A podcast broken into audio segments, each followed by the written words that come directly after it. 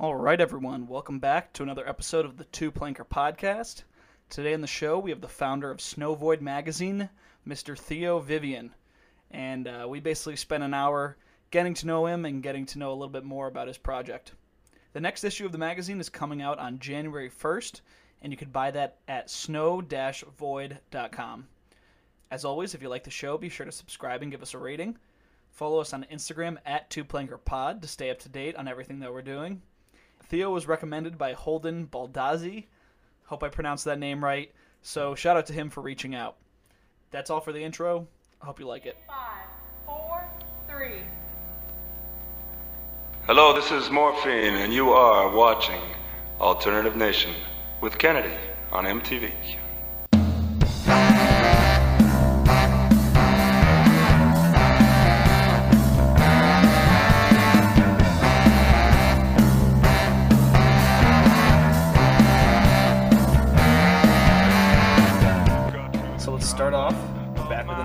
Episode. Theo, would you like to introduce yourself for anybody that doesn't know you?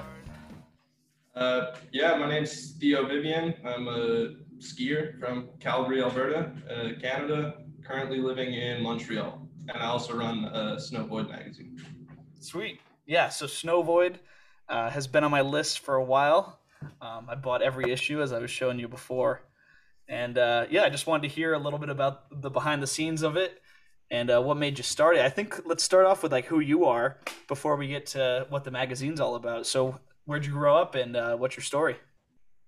Uh, well, I grew up in Calgary skiing at the resort there, uh, Canada Olympic Park, COP. Um, all through middle school and high school and uh, university too. I, I was always going to school right by the hill, so I would always, you know, just go to class for the day and then drive over to the hill with all my gear in the back of my car and I don't know, go skiing for a couple hours after class. And that was like, I don't know, most of my ski career, I guess, uh, until I switched to like mainly just hitting handrails for like the last four or five years. And uh, oh, I don't know. Yeah. So, how did you transition from um, riding at a resort to riding in the streets? Um, well, I don't know if anyone listening to this is like from Calgary. I guess some people would be, but like the ski resort there, COP, is like uh, how do I describe it? It's like used to be just like kind of a small hill where people would go and like ski the rails and stuff, but like it got like more and more competition centric over the years, where it got more like geared towards training for contests and having big contests and stuff. And eventually, like it just it lost like a bit of the fun of like going to just like a fun hill. So the, like the logical thing to do was to go kind of start hitting handrails around town, just because I got more satisfaction out of it. And it was like fun to just like work on a video part. And okay, also I guess I should say like I grew up skiing competitions. I was like a mogul skier slash slopestyle skier for like when I was teenager, basically like 13 through 17 maybe. And uh, I just realized at a certain point, like I wasn't gonna be like a comp boss. I like couldn't hit jumps and I like couldn't do corks. I think like the most I spun was like a 720 over like multiple years of kind of technical training. And like I don't know, I realized like I'd have to do something else, like maybe hit street stuff. What are you? Are you what do you ski? Like the mountain? Yeah, dude. I'm so I'm on the uh, east coast of the United States in Connecticut. So we just got a bunch of small hills, and Mhm. uh, I just go to my local mountain. Shout out Ski Sundown. I, I talk about them like every episode. But yeah, dude, it's just a small little mountain, and uh, just park laps. Try to get it in when I can. But honestly, I've never. I don't know. I don't know why this is, but I've never really explored the the street side of things. Like I've never found a street crew to really roll with. Uh, so like Mhm. when I was when I was like a teenager, we would do a couple things. There was a cemetery with a big hill down the road from me that had a nice stair set, so we would like do some air stuff over that. Never any handrails, Sick. but yeah, it was That's cool. But we never like never gone on any street missions. Um, who knows? Maybe this season I'd be stoked on that because it looks super fun, and uh, I don't know, could be could be pretty gnarly. What was your experience getting into it? Were you uh, were you busting your ass, or did you kind of take to it?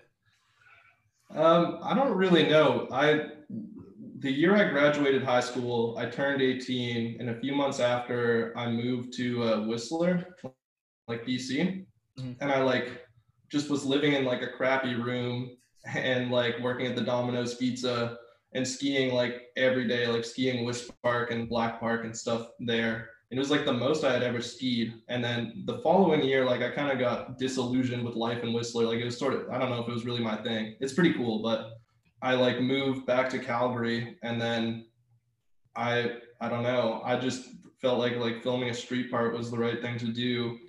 And I don't know if anyone's seen this video called Metro that was made by Connor Wilson, but it was like the first video part I put out and it came like right off the heels of me skiing Whistler like every day the previous season. So like I was kind of warmed up to just like hit bigger rails and stuff and I definitely got broken off, but I'm pretty sure it's like the first street part I made was probably the best, or like have like the hardest spots and stuff. So it's actually funny. I think it's been downhill like since the beginning. I just like hit like more fun stuff now. Yeah.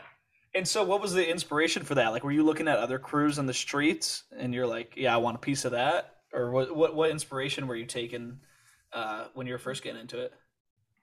Um, well, there was like Rob Heule was from Calgary, and he filmed this really sick part called Gary Berta, which was like the main reference like for everything we were doing because there wasn't really like a ton of street skiing in Calgary. There was like in the mid 2000s. I know there were a lot of crews going there and like for trips and hitting a bunch of spots. But in terms of crews that were actually active in the city, like it was really just uh, like Rob Heule was filming like little individual video parts, and there was this crew called 403 Media who was pretty sick with like Mark Hendrickson and Braden Schroeder, and they were hitting a lot of stuff.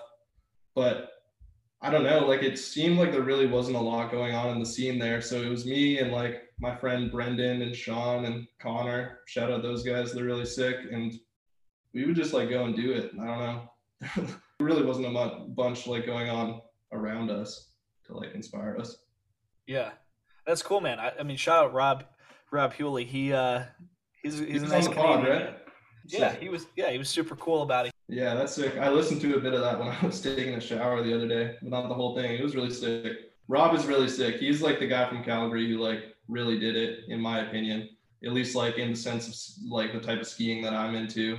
There's like a lot of contest people from Calgary who are pretty good, but Rob was like the cool guy doing it. So it's sick he went on. I gotta I gotta go listen to that. First of all, I, I mean I think it's crazy you bought all the magazines. Why did, I- why'd I you like buy it. them? I, I bought him. I don't even know where I saw. I don't even know where I saw the magazine. I must have just followed you on followed it on Instagram or I, I don't even know who cross promoted it. But um, dude, I love it. There's no other there's no other street skiing magazines out there right now. It's kind of like a revival of what skateboarding magazines used to be, at least in my eyes, and that's why that's why I love it. But um, Yeah. yeah. I mean, if you want to get it, if we can get jump straight into that, like, what was your inspiration for it? I wouldn't say. I mean, first of all, I'm not sure if it's like really like a technical magazine. I wouldn't say it's like the follow up to Free Ski or anything in terms of like everything in there is sort of like out of date and like funny and just like weird stuff. Um, but you know, people have been sending in a lot of photos, which have been sick. And uh, man, I don't even really know how to talk about it. It's it's basically just like a fun project. I mean, the whole thing started when I blew, like, I tore my ACL or sorry, MCL skateboarding like uh, three years ago, I think, and uh, it was in September, so it was right before ski season, and I was like supposed to be going out and skiing rails, but I couldn't. And I didn't know what to do, so I just like started going on all the sessions with crutches and just like a camera and like shooting all my friends and then I didn't know what to do with the photos, so I decided like the best place to put them was probably on print, like as opposed to Instagram, because I figured like they would just disappear or whatever. And I like started printing all the photos in this little book, and uh, before the first one like really came out, I reached out to a friend of mine, uh, Zoe Blewett, who like shoots a bunch of photos, and she sent me like a ton of park skiing photos from like a bunch of random people and all those photos just came together and that was like the first edition which is like pretty cutty. I don't know, like you have it. It's like kind of bad, but it was basically just like an excuse to like print photos and like work on something because I wasn't gonna be working on like a video part that year because I was hurt. Yeah, And the, the ball fir- just kind of rolled from there. you put together this first issue, and like you said, the first issue is mainly just a placeholder for photos. Like a lot of these are like you got some of that uh, the Yosei that the movie from Mhm. Japan got a lot of them there with like Taylor Lundquist and all of them. Mhm. And then you do have like some of these more editorial things like video look back and uh, what was the other like the illegal trick. So when did so when did it co- go from all right, let's make a, a photo book to you know like all right, first issue we're gonna interview Cal Carson, gonna throw in some jokey stuff. Like when did you decide okay, let's make this like an actual you know, not like a legit magazine, but you know, like a let's let's take a step in the right direction for making a magazine. Yeah.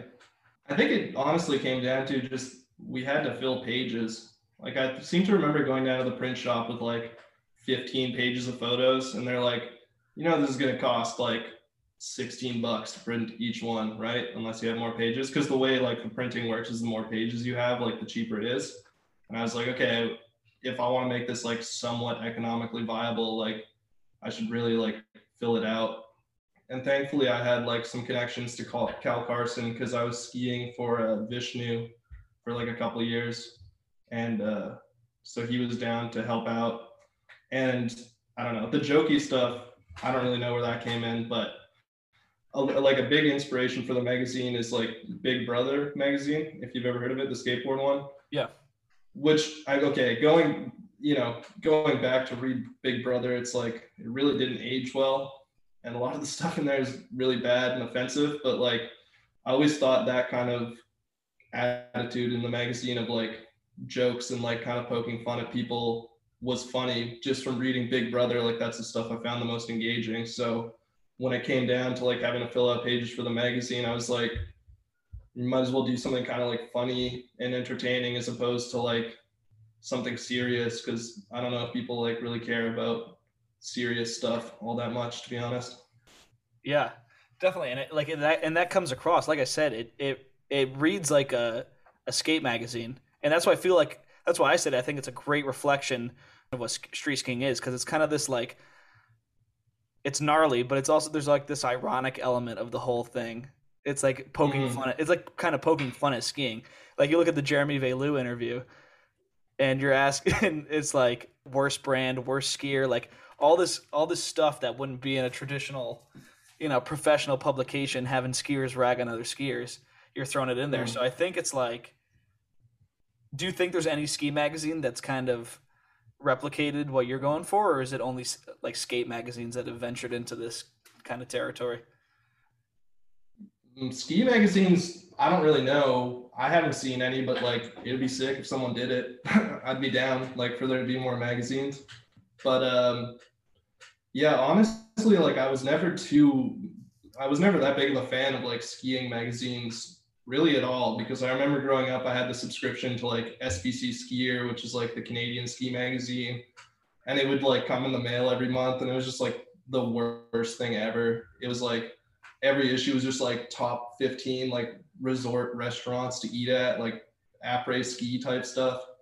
And i was like okay like nobody's reading anything like this like nobody cares about this like how can i make it like engaging and worthwhile to spend money on? So you kind of have to take something with like a bit like harder of an edge sort of to like justify it being like a print publication if that makes sense yeah. I don't really know. No definitely. I mean have you always been a print guy? Like that somebody that's appreciated print or did you go did you study journalism? Like where did uh the interest in in all in this come from? Mainly i would say skate magazines and like other things. Like i was really influenced by like photo books and like zines and stuff like that.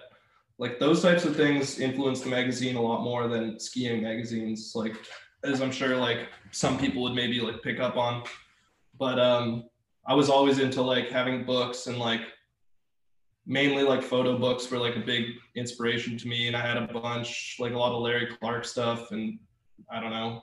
So yeah, I was always pretty into it, and I still am into it now. Although since COVID happened, I've been having a harder time finding books and stuff around. But yeah, Yeah, and so who's the? I mean, a- after the first edition, you, it starts to get more serious quickly. I mean, the second edition's all black and white, but then for three through five, and I think five's the most recent one.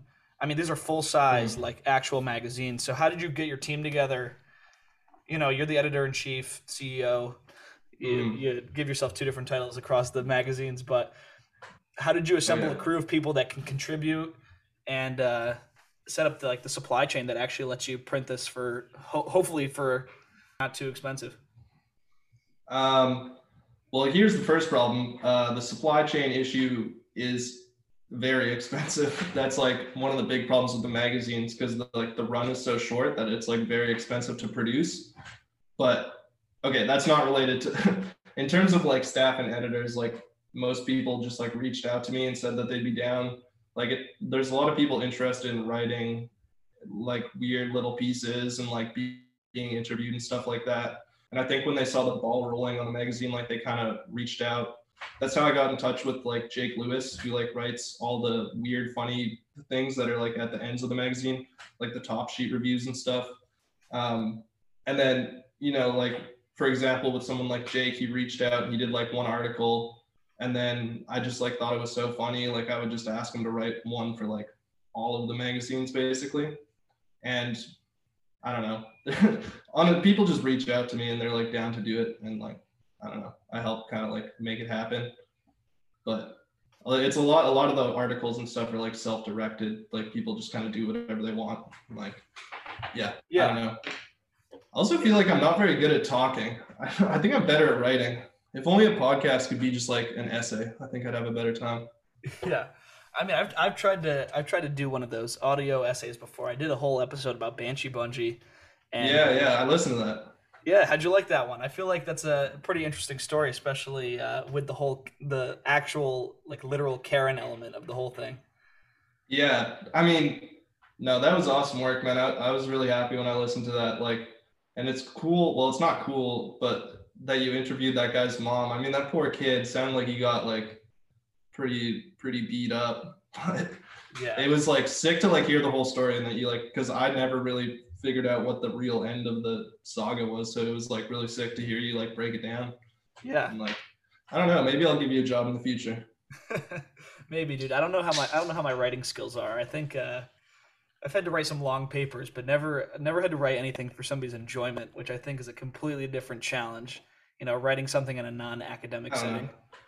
Sometimes you just got to do it and it comes out fine. I think. Yeah. Um, we're at an interesting time right now because pre-internet, pre-Newschoolers, uh, this would all be in magazines, and then it moved to online, where there was a lot of content on Newschoolers, and now it's going back offline for some reason. We're we're back into print and back, and you know, I'm do, I'm telling stories on the mic rather than writing them out. Like, what what do you think's happening to the to like the content consumption world where people want to want to read magazines again and they want to listen to long form stuff?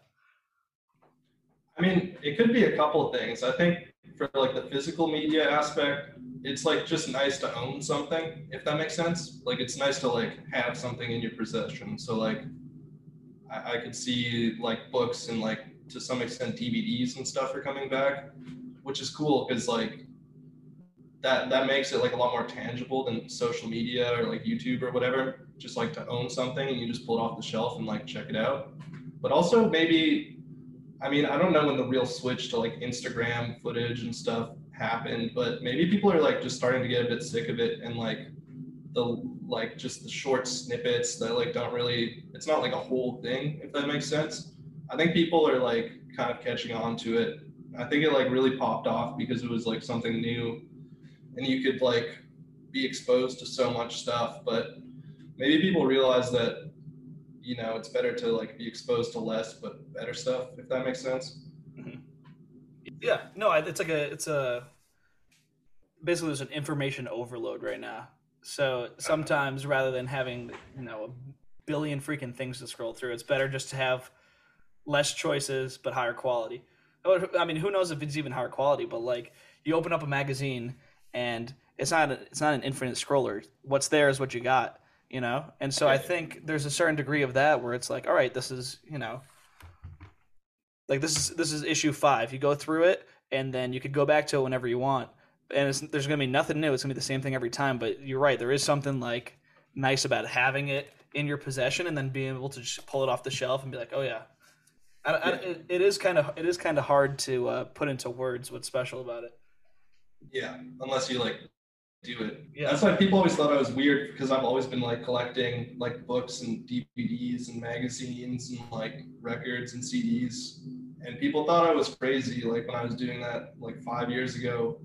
But now like everyone like has a record player and stuff. So like I was sort of like proven maybe right. I don't really know. You Yeah. get like any other magazines? You No, to anything? I don't honestly. These are the only magazines that I get. Um, I would be interested in getting some more ski publications, but it's like I can't bring myself to buy. You know, like maybe I'd buy Forecast and like I know I see Lupe share a lot of ski journal stuff. So like those Mhm. people, people that when I see a publication that has people I respect recommending it, I'm more likely to buy it. But it's just like I don't, I can't go into like a gas station and pick up Forecast or Ski Journal. So I don't, I just don't have any other. Uh, any other ski content mm-hmm. and i don't know for some reason i i saw yours and i, I latched onto it. I don't know it, it does it speaks to like this new like this new type of skiing so that's why i like it. You ever seen like any of those mount, Mountain Gazette things? The Mike Rogge?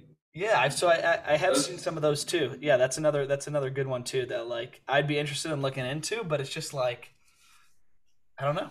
I'm, for some Yeah. reason i just haven't i haven't investigated all those different angles of it. I'm so damn busy dude. It's like i don't know i haven't have i mean what what ski publications are you stoked on have you read any of those Uh, no. I don't know. I, I really want to get some of those Mountain Gazettes, but I like haven't got like you said I haven't got around to it. But they look really really sick. Mhm. They're really cool. I'm not like subscribed to anything like any sort of magazine really. Always like just like find stuff on the side of the road and stuff. I read that. Not skiing, not specifically skiing related, but in terms of Yeah. general publications. So, like, what, what sort of stuff are you talking about? Like local Um, publications or or spe- like special interest stuff? Dude, it's like anything. Like I got a big stack of magazines by the computer here. I mean, like, oh wait, never mind. Okay, I'm not gonna show you. Okay, cut this part out. That's not. All the magazines I have suck. But, uh, yeah, really, I don't know.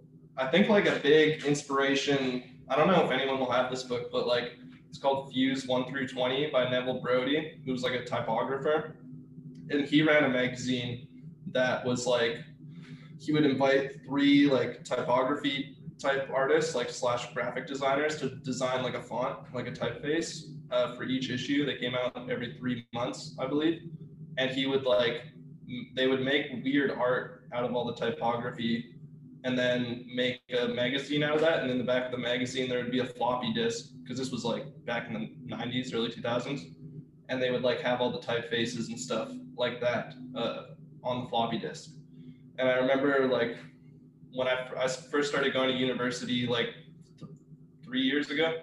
I'm like going into my fourth year in Calgary, and I learned about like this guy Neville Brody through one of my classes, and I ended up buying one of his books.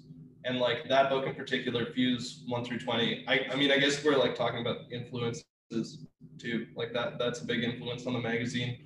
Is like, and then that that book is like a compilation of like the first twenty issues of his magazine. Yeah, So that's like one of the big like reference ones I look towards. that's cool.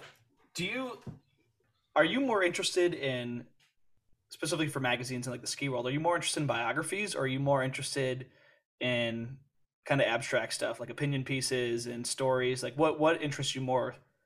Definitely like more abstract stuff. Like I don't know if I'd be crazy to read a like skier interview or anything. I mean, some of them are good, but like, I mean, one problem I have with this whole ski magazine thing is that like I don't know what the hell's really going on in skiing, and I like I'm not the best at paying attention to it. So if I was like presented like a ski interview with like some up and coming guy, like I probably w- might not even know like who it is, if that makes sense. So like uh more abstract concepts on like you know just like the generalities of skiing and like stuff as related to skiing as an activity are gonna like be more interesting to me by nature as opposed to like specific stories or like interviews or stuff like that. And like I know that people do want to read interviews and stuff, so I put those like in my magazine, but I also try and have like I don't know, more like abstract concept pieces. Yeah. They just like appe- appeal to a broader audience for like the general population and for me as well, I think.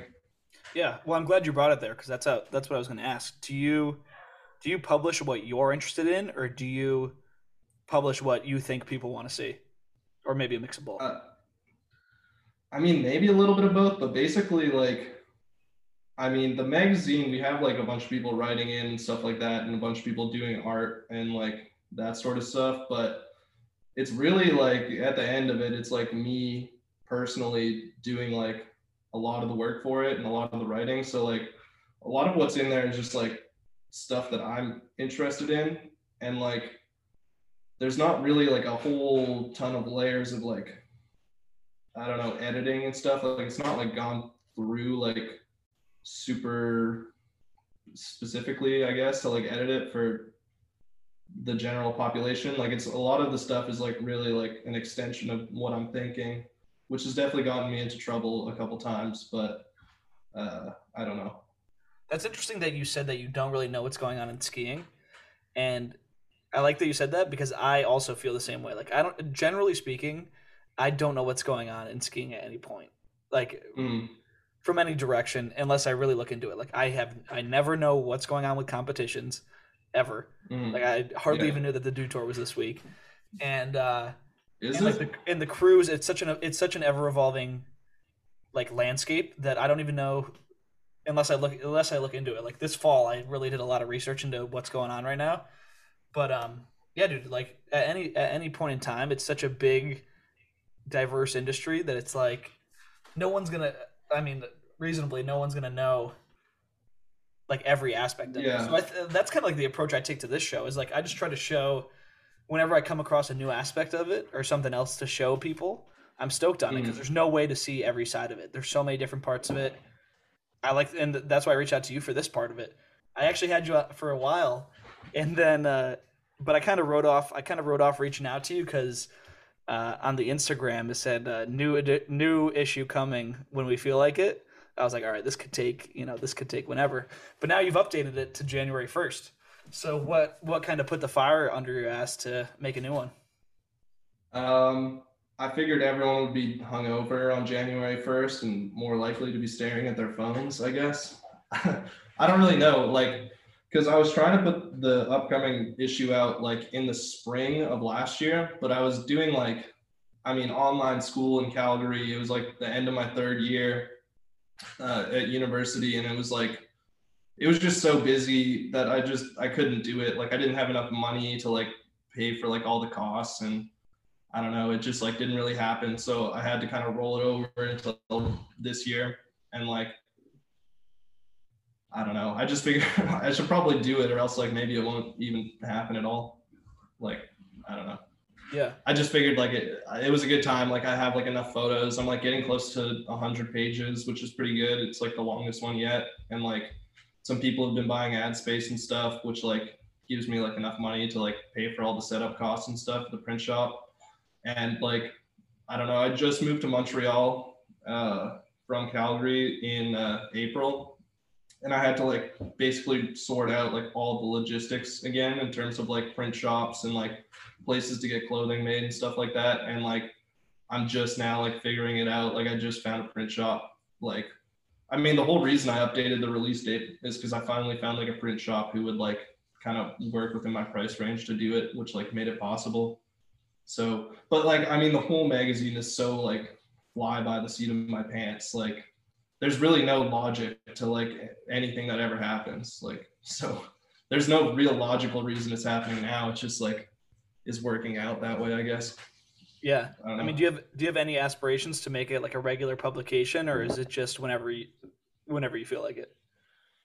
Um, I don't know. Like, I guess it's important to note that like Snow Void is like one of my projects, but like I do a whole bunch of other stuff that's like interesting to me that I spend a lot of time on. Like, I work on, on a lot of music and like uh, other stuff. Like, I've been I filmed like three full length skate videos and like I just like have a bunch of other like projects work I'm working on. It's not like Snow Void's sick and it's probably my most successful weird entrepreneurial idea, but it's not like I'm not trying to make it like a thing. You know what I mean?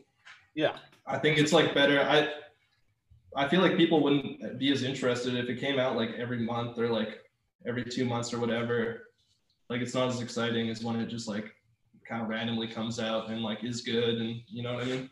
Yeah, definitely. Like you're not focused on it. I mean, we, do you care if it if it grows and more people see it, or are you just putting it out like whatever happens happens?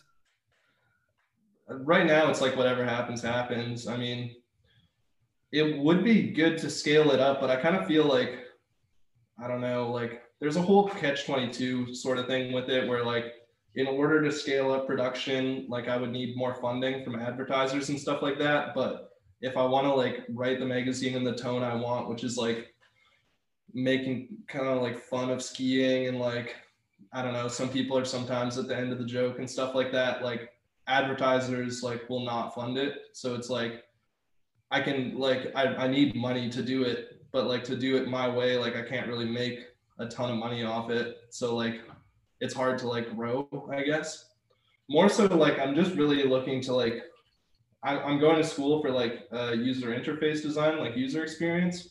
So I'm like trying to like I mean maybe really the end goal for Snow Void is to just like have like a big example of like my work that I can show to like a potential employer like in the future, whether it's a ski company or not. Like I don't really know.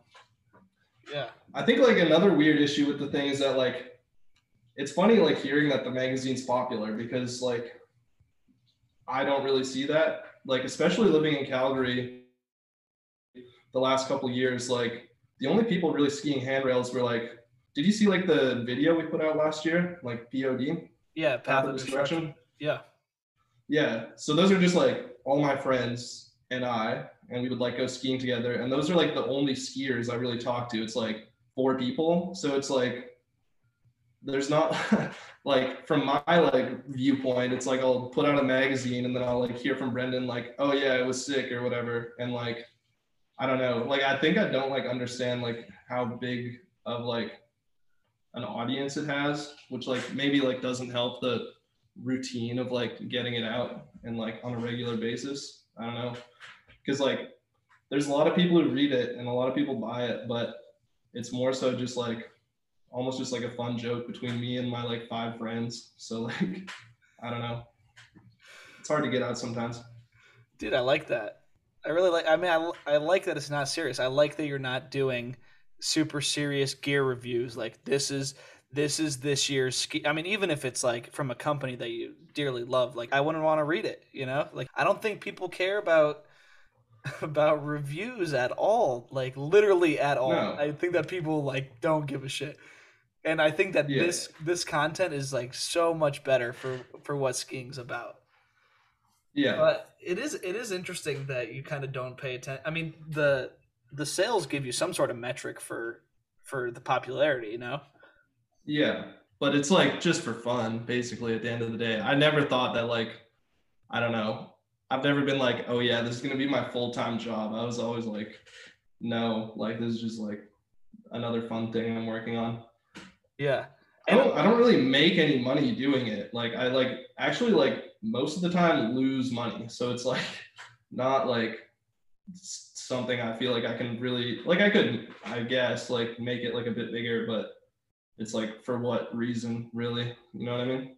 Yeah, I know what you mean. Like, Dude, it's just so This is funny, man, cuz it's it like we're really just talking we're talking about this thing that I I really enjoy reading and you're just like, yeah, it's kind of just a joke. And you can kind of tell that it's like a little bit of like a tongue-in-cheek joke. But I mean, dude, you're talking about your next issue is going to have over a hundred, a hundred pages. Like that's pretty. That's uh, that's like it's like a legit magazine.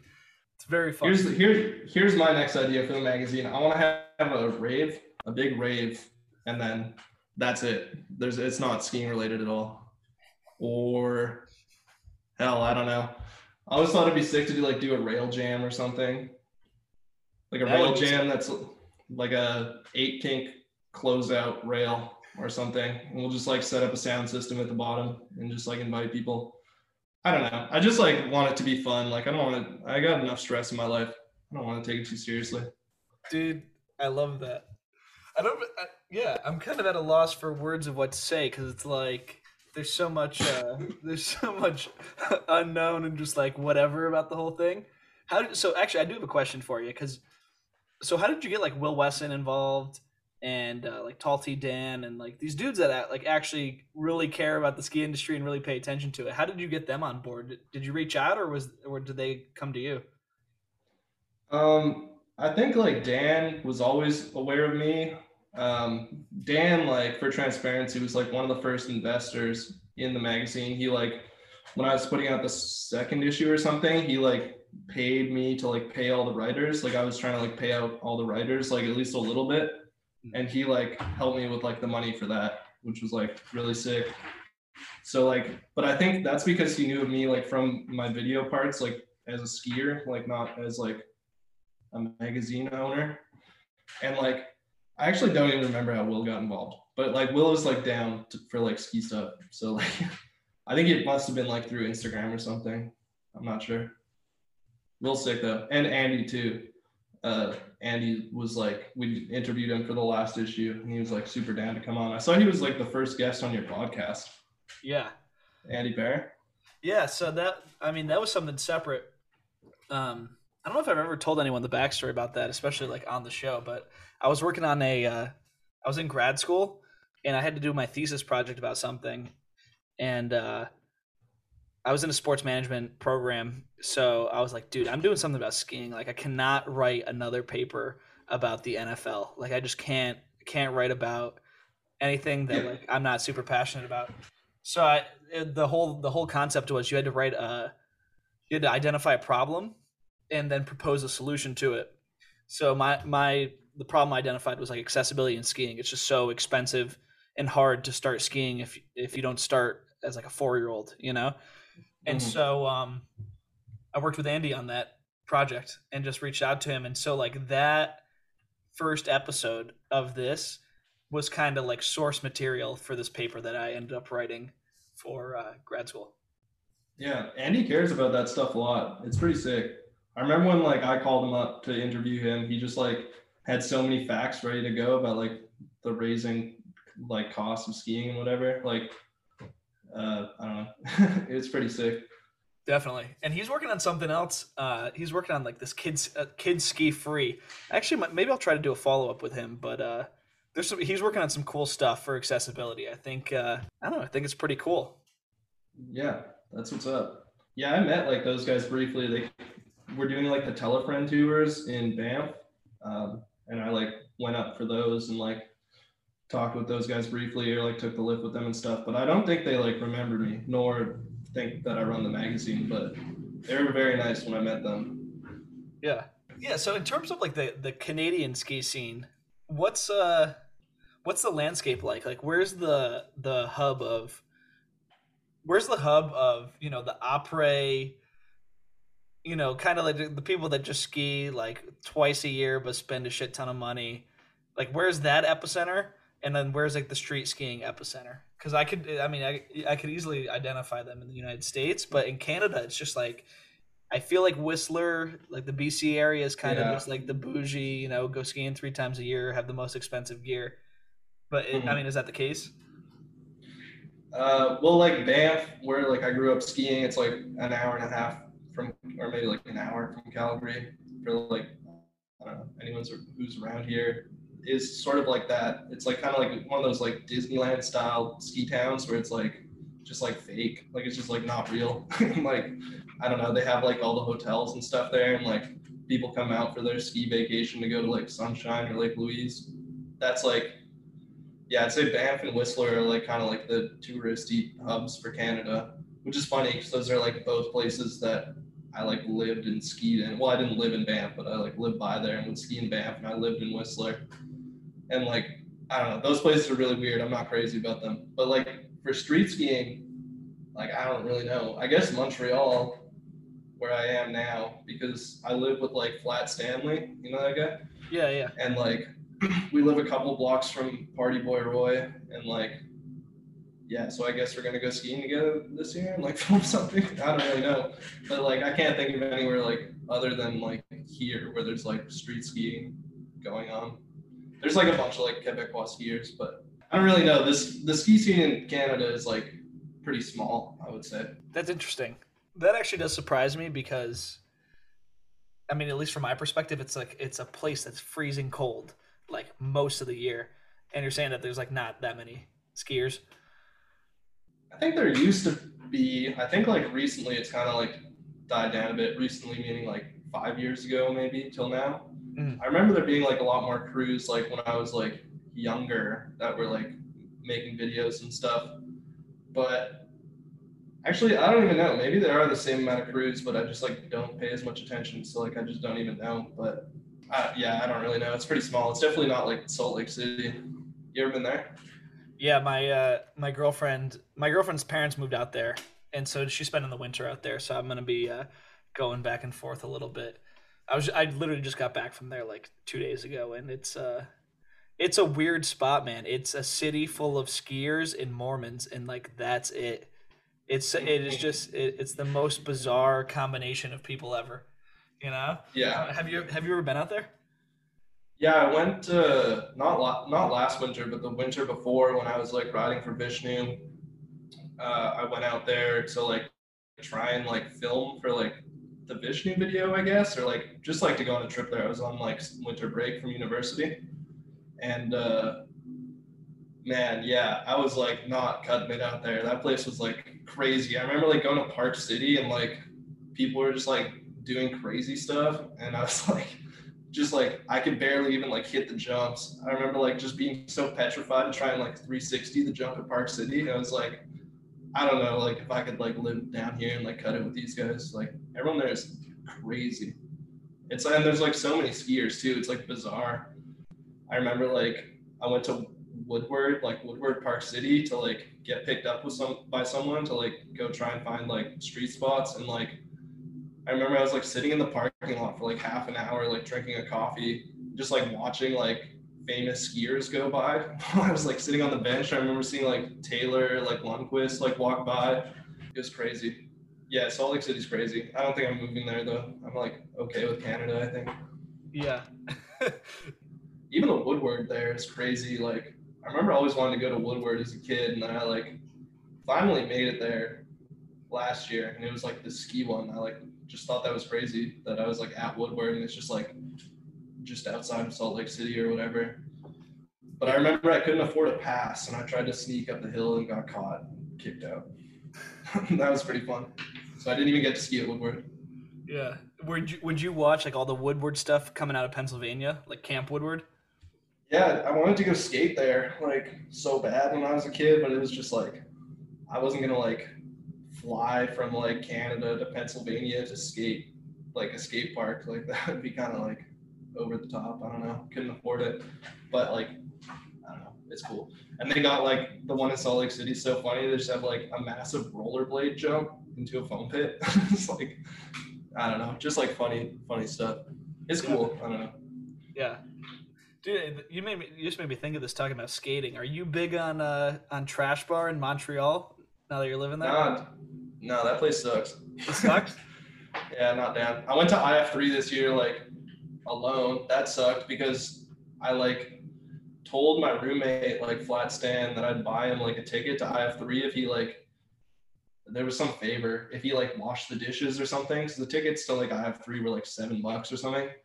And then he like didn't do the dishes and I didn't buy him a ticket, but he thought I did buy him a ticket. And then like the night came around and I was like ready to go and he was like, Where's my ticket? I was like, I didn't you didn't do the dishes or whatever. like you don't get one. So I just walked down to trash bar by myself. It's like a couple blocks from my house and like I don't know. I don't I, the whole like there's like a skate bowl in there. Like that it was really it's kind of lame. I don't know. IF3 was crazy though because I had never gone before and I always thought it would be like I don't know, like I was like, how many people could really show up for like a ski movie premiere or like whatever? I guess they have like snowboarding too. But then I like showed up there that night and it was just like packed. Like it was insane. There were like so many. It was like the most people I've seen like at a bar like ever. And they were just like there to watch like ski videos. So like that was cool. I don't know. But Trash Bar itself is like kind of the place you like don't go in Montreal because it's like kind of lame. I don't know. That's interesting, dude. I always, uh, whenever me and my friends would go up there, we like to hit. That was like our pregame spot. We go up there, get some sangria going on the patio, Mm. try to drop into the bowl. I mean, we're such a, like I'm such a poser when it comes to skating. Like I, I suck. I'm just so bad. So we would go there at like earlier in the night when nobody was there. But that's interesting that Oh, it yeah. sucks once it's actually going. Yeah, I don't know. I think like for context, like some of the reason, I guess like the reason that people aren't down with it is because like there's just like a lot of gnarly like kind of sexual misconduct stories that like come out of there that like are like kind of corrupt. So like people Yeah. aren't really down. I forget the story, but like I remember like one guy who worked at Trash Bar like went to jail for like I mean, I can't say it, it would be like slander. He went to jail for like some sort of like sex crime related thing. And then like when he got back out, like Trash Bar tried to hold like a fundraiser for him or something. And like ever since then, it's kind of been like Trash Bar has been like not that sick. I don't know. Yeah. This is just an urban legend. Nothing's nothing's on the record. This is just Ex- something, yeah. something that he heard through the grapevine. Yes, I don't want to like get sued or something, but it's a true story. so uh so what is the good what is the good bar in Montreal? Because and anyone that hasn't been we're talking about Salt Lake City. Anyone that hasn't been to Montreal should really go to Montreal because that is an that is an awesome Canadian city. And if you're Mhm. if you're living on the East Coast like myself, it is not even that far away from any point No. in New England. It's really sick. I think like Barfly is like the local spot. They just like got a free pool table and like have bands playing all the time. That place is really sick. But if you come in the summer, they have like a bunch of like DIY like outdoor events, like dance parties sort of that like happen a couple times a week. And like those are like basically where you want to go, but they only happen like in the summer. And I think like I don't know that like the outdoor like DIY parties were like what I was mostly into like when I came here, mainly because of like my interest in like electronic music, I guess. I guess like all music, but like so like that's like kind of what I gravitated towards. But yeah, outdoor parties and like Barfly's, like pretty sick. Go like to a rave in a sewer or something. I don't know. It's pretty fun. Damn, bro. Do you do any uh, resort riding out there, or are you all in the street now? I haven't gone skiing this year, and I like don't know when the first day I will will be. There's no snow. Like it was, it's like 10 degrees outside right now. It's like I don't know when this is coming out, but it's like December 14th right now. And there's like just like no snow, so I haven't even got my skis mounted yet. I've been having like a bunch of trouble getting my skis mounted here because I, it, I don't know. I guess people just like don't ski around here, so it's like kind of turned into a hor- whole ordeal. But Hmm. uh, I don't know. I like went down to the ski shop that was like pretty close to my house. Well, I like called them the morning before. I was like, I want to get a pair of skis mounted. Like, how long will it take? And they're like, two weeks. And like, I've worked in a ski shop before, so I know like two weeks is just like, that's what you say when it's like busy or whatever. It's like never like really two weeks. So I like rode. I don't have a car, and like none of my friends have cars because it's like, I don't know. In Montreal, it's like so dense. It like doesn't really make any sense. So like, I rode down on my bike to the ski shop like with all my equipment and like walked in there and I was like, yeah, I like called in this morning. I like you guys said it was gonna take two weeks to get my skis mounted. I just want to drop them off, like just like call me when they're done or whatever. And they're like, oh no, it's actually, you know, two weeks to make an appointment. And then once you have the appointment, you bring your skis in, and then from there it'll be like a couple weeks. And I was like, uh, okay. Like I don't know. I worked at a shop before and I know it takes like a couple minutes to like get that done. I was like, okay, whatever. And then I like had to like ride even further to this other shop. And like the skis I have this year from Surface, they're like not that big. They're like 115 underfoot or something. And I like get to the shop and I'm like, can you guys mount these up? And they're like, yeah, no chance. Like, don't have a jig wide enough for that. I'm like, what do you mean? They're just like pretty much normal size skis. And they're like, yeah, nah, we, we don't have it. so like as it stands, those are like the only two ski shops within like a reasonable distance from my house. And so I think I'm just gonna go back to Calgary and get my skis mounted, and then maybe I'll start filming for the year after that. What the? So with no car, how do you like get to the mountain? If you even like Trembl- Tremblant, for example, you just don't go. Nah, not going to the mountain. I haven't bought a I haven't bought a season's pass in like three, four, five years maybe. Like I don't really know. Um, I would just like. I mean, I don't want to get into the specifics of how I was going to the resort, but like I definitely didn't have a pass and like was not prepared to pay like 120 bucks for a day pass. But here, like I think we're just gonna like bike to handrails basically. Maybe go for like one day on the mountain or something. See, this is like why I like shouldn't be running a ski magazine because like I don't know like what the hell is going on. I'm not going to the resort. I'm not skiing, and I yeah I don't know what's happening in the industry, but I don't know. Biking to spots might be fun. Maybe I'll hop on the bus or something to get to a spot. Yeah. Uh, so what? So you said you were interested in like you have a lot of other projects, and uh, we'll wrap this up soon. But like, maybe like you want to you want to spit some game about what else you're interested in, and like give us a look into another world. Because I mean, this this is all only people that ski listen to this.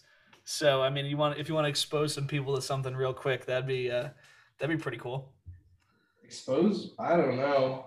I just like I'm interested in music. Like I play like in a band in Calgary, which is like currently like I'm here, so we're not like working on anything, but writing some new riffs to like record when I go back to Calgary, like whenever for Christmas or something. And like I don't know, I'm working on like a solo music project. If you like know me, you'll like know what's going on. But Uh, you said you're into reading. What what type of books are you reading right now? Uh, right now I'm reading this book called. I mean, this is like lowbrow reading. It's like not like theory or anything, but I'm reading like a book called A Dog with a Hat about like a uh, American cyclist who it's like a biography. He like moves to Belgium to become like a pro like bike racer, and he like gets there, and turns out everyone's just doing like crazy drugs, and he's just like trying to keep up, and that's like been a good like entertaining read. Um, for like a day job, I'm like a bike courier. Like I'm like riding my bike like eight hours a day every day. So like a lot of my like mental, I don't know, RAM is used up by like cycling stuff right now, which is I don't know. This is like I'm sure the readers or sorry the listeners of this podcast are like not going to be interested in like cycling, but I'm like yeah pretty into biking and like deliveries. No, I like I that. don't know. Okay, maybe cut this part out. this there's no end game. No, this in is good. I, I actually, I actually am wondering this too, and I don't know why I didn't bring it up earlier. Like, so you already said the magazine doesn't make much money, you know, and that's that's the and that's something that I probably I expected because like this doesn't look cheap to produce at all. So you, so Hmm. you're a full time student and you have a full time job. Um, well, I'm actually like deferring a year from university. That's why I'm here because I go to school in Calgary at Mount Royal University, and like I finished up my third year, and I just like did it like under COVID rules, like it was like what we're doing right now on Zoom, like every day, like for like a full semester, or like sorry, like two semester, two and a half semesters, I guess, year and a half. And like I was just over it. I needed a break, so I deferred a year. Now I'm here just working full time, like just like doing deliveries on my bike because I was working as like a bike courier in Calgary before, so just like seemed logical to do here when I showed up. Yeah. What do you do as a bike courier? Because I've never heard Um, I've never heard of that profession other than like something like delivering newspapers when you're like a teenager. So what do you do as Oh, a, as an adult doing it? Well, when I was in Calgary, it was just like every day, like get on the bike eight o'clock in the morning, and like you would ride from. It's always like downtown, so I'd be like downtown. And I would go to like like a lawyer's office or like some big company. I'd go to like CBC or something, and I would pick up like document documents that are like required to be signed like with a pen and paper, like from one business, and I would like bring it on my bike to another and drop it off, and then like sometimes bring it back and like I don't know, just like deliver flowers and stuff. It's like just like a delivery service, but like when you need something del- delivered within like two or three hours or less, even sometimes you just like I don't know. I would work for a company that would like send me there on my bike to pick it up and like drop it off. And I do like the same thing here, but it's like uh, I'm like delivering food and stuff, and like not as many like proper documents and stuff, which lost me some street cred in the messenger community, but it's okay. You ever uh, do you ever know what the documents are about, or you is it like don't ask, don't tell. Like you pick up the document and they're like, get this here now.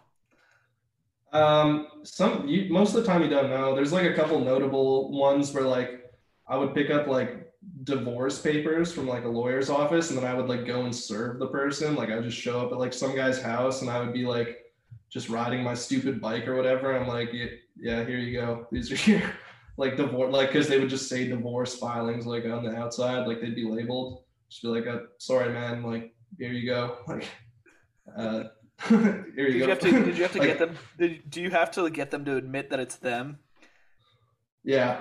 Yeah. Those ones were bad. And I also remember like you would have to do like bank filings. So you would like pick up like all the checks like from a business for the day and like go to the bank and you would like like give them to the teller and they would give you like a receipt for it and you would like be able to read the receipt. And I just remember like every day I would be like depositing like fifteen thousand dollars worth of checks and then like bringing it back to the like office where I got it from or whatever. And I would get paid like two seventy five for the trip, like two bucks seventy five cents. I'm like I don't know. That was always funny. But I always like I've really always been into like biking and stuff, like especially in the summer. So it was always like, like it, you know, delivering stuff on the bike is like the only like type of going pro I've ever like experienced, I guess. Like, because I was like I always knew I was never gonna like be a pro skier or anything like from the beginning. So now I just like get to ride my bike and get paid, I guess, which is like close, maybe.